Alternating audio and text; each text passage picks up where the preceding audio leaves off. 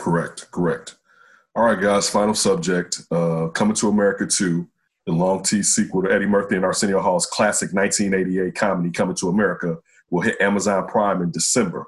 The projected streaming arrival date is December 18th, according to Variety, who said Tuesday that Paramount Pictures is now in the process of selling the comedy to Amazon Studios. Final details of the agreement are still said to be in the middle of uh, being nailed down. This is from Complex. However, at least according to Tuesday's report, the deal uh, could reportedly include tie-ins with McDonald's and Crown Royal. Oh man! And while securing the, uh, the coming sequel uh, would be a victory for anyone lucky enough to pull it off, Tuesday report notes that Paramount's sale is arguably inspired by the studio's response to the ongoing COVID 19 pandemic, which has effectively paused any real chance of theatrical releases per uh, Variety. The deal between Paramount and Amazon is worth an estimated $125 million. They cashed out of that one. I wonder how much that movie cost to make. I'm sure it didn't cost that because I think they cited uh, they filmed it down in Tyler Perry Studios. Um, so I'm sure it didn't. That movie probably cost maybe seventy million dollars to make or something like. Because I mean, they, unless they were traveling to Africa itself, which we know they didn't do in the first movie. Uh, um, what what's the, the, the real costs? outside of paying Eddie Murphy. You know what I'm saying? Like, what are what are what are the huge costs in that? So I wonder how much uh, that movie cost to make. And I mean, I, I mean, they're not breaking even. They're, they're I mean, of course, but of course, they would have made more money than 120 uh, 25 million dollars had that been theatrically released. You know what I'm saying? That's probably doing, even if we're just talking about, I mean, you're going to still have white people that grew up back in those days to come and see that. That was, that movie was loved outside of the hood. You know what I'm saying? Uh, mm-hmm. Oh, yeah you're probably getting at least four hundred million dollars uh, as far as what they was going to make. And I'm saying that. Dang! Look at you, Mr. Box Office. I'm just saying, that, and I'm only saying that also that, and I'm saying that if, if everyone didn't turn out, like it would be good but not great. I could see it if it did really well. It would probably be like around 600 million. I'm talking about a comedy. It's not like a Marvel movie or something like that. But uh, yeah, that that's whew, man. The times I'm taking you with me before I see Universal next time. the, times, the times that we live in, to where going to the movies is obsolete. Listen, I'm telling Hollywood right now. Obsolete. Y'all can hold on. Y'all can hold on to those films as long as you want, specifically Marvel. You may as well start dropping those babies, man, because we ain't going back. I'm listening. I'm telling you right now it'll be a long, it'll be a, a, a cold day in hell before I hit the movie theater in the next two years. Right? Uh, I'm so pissed about Dune being pushed back. That's the one I wanted. Really? And you're right. It's like yeah. now is it even worth it to go to the theater ever again? Why? What, dude? It was all right. I mean, it's still the experience, but yeah, still, you listen. None of us, I don't think any of us, have been ardent moviegoers over the last five or six years. I go see Star Wars and some Marvel movies. That's it, right? and I go, I go with my family. Like it's like that's it's like stuff that we we did as a family. That was the only thing we were going to say. And listen, even some of those times I missed that. I didn't go see. I didn't go see the last two. I think Star Wars movies at the show. Maybe maybe I saw the second one, and I didn't see the third one at the at the movie theater. But like I've missed out on even doing that, and that's before the pandemic hit. So you actually think I'm going to go sit in a room with strangers coughing uh, for two two and a half three hours to go watch some shit that sooner or later I can watch on the screen that I pay for? What if they make the uh, plexiglass like penalty box for every seat? I'm, I'm, I'm like, and listen, on top of that, there were times I was in the theater with people I didn't want to be with in the first place as far as these strangers. So now you just give me more incentive to stay the hell away from them. Listen, my screen is what, nice enough. What if they give you, you know, like one of those fighter jet just attached uh, to your face, and yeah. then they give now, you now you talking sanitizer? Now you talking. Now you talking. I really would like that. I re- listen. Let me ask you this. Let me ask you this. All right, so let's run with that real quick, Ryan. So you press those those those uh, minimum wage uh, employees to clean off that. Well, no, you can. They'll put a little sanitizer box right next to you, and, and I clean it. I clean it. Yourself. I cleaned off my so the jet mask strapped to my face also smells like hand sanitizer. So now I'm a hand hand. hand no, they'll, they'll, have a fresh they'll have a fresh thing that that makes it better. oh, okay, okay. I'm just saying, like, if you tell me, you know, maybe it'll be like the toilet seat. They'll give you that that, that thing that goes tissue paper and then put a film over the. Wait, you wait. Speaking, let me ask you this.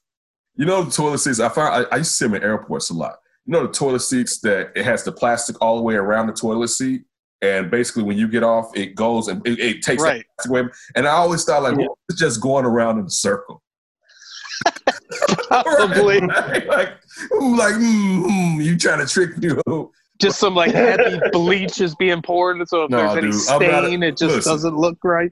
Right. I'm not a bare asser, Ryan. So uh, no. Like when I see bare asses, like you you you come into the, the, to the restroom and you be like, wait, that dude didn't put the, the, the little mm. paper thing down. Like you like That's you pretty out scary. Here. Yeah, dude. And y'all do that shit a lot. Who's y'all? a lot. Like, whoa. It's like, damn. Wow. I didn't know we were gonna get racist. I'm just episode. saying. I'm just saying. Racist. just bare ass. Us whites poop you know, just fine. You know, you know, you know, you know when you think you own everything when you just putting your bare ass anywhere. Oh man. You know you think you own You're selling. you're selling the the good name.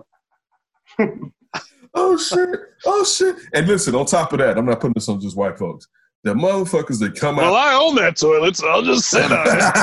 the, the, motherfuckers that come out of the stall and walk straight out the door. It's so oh, yeah. to all of us that are behind you. Cause you like touch touch my balls when you touch this door, basically. Like they, those nasty bastards who do. Sydney, how are the facilities inside of UPS? Man, oh, I can tell you, uh, not that good. Yeah, they've been cleaning them uh, more frequently now since the pandemic. Oh, they actually clean them now, huh? So, yeah. Mm-hmm. They yeah, stepped picture, it up. Uh, what, like uh, the jail cell back in like uh, the Green Mile? Yeah, something like that is the UPS bathroom. It's nothing yeah. great grade school bathrooms. Grade school bathrooms, like stalls didn't work. Some of them, like, mm-hmm. like we. First of all, I, I may have taken two dumps in grade school, if that, right? Like two, like literally two, because I was not coming. Yeah, who the hell was dumping in grade school? Some oh, shit, I gotta take a dump. Some people, because it'll still be in the damn toilet, right? Like, damn, right? The urinals halfway work. One urinal will be overflowing. What the hell was that? You got a ghost? Oh. Taking a dump. but yeah, grade school. And I went to Kenton's. I went to use the bathroom one day picking Kenton up, and the shit hasn't changed, right? It's just like, damn, these grade school bathrooms still effing suck.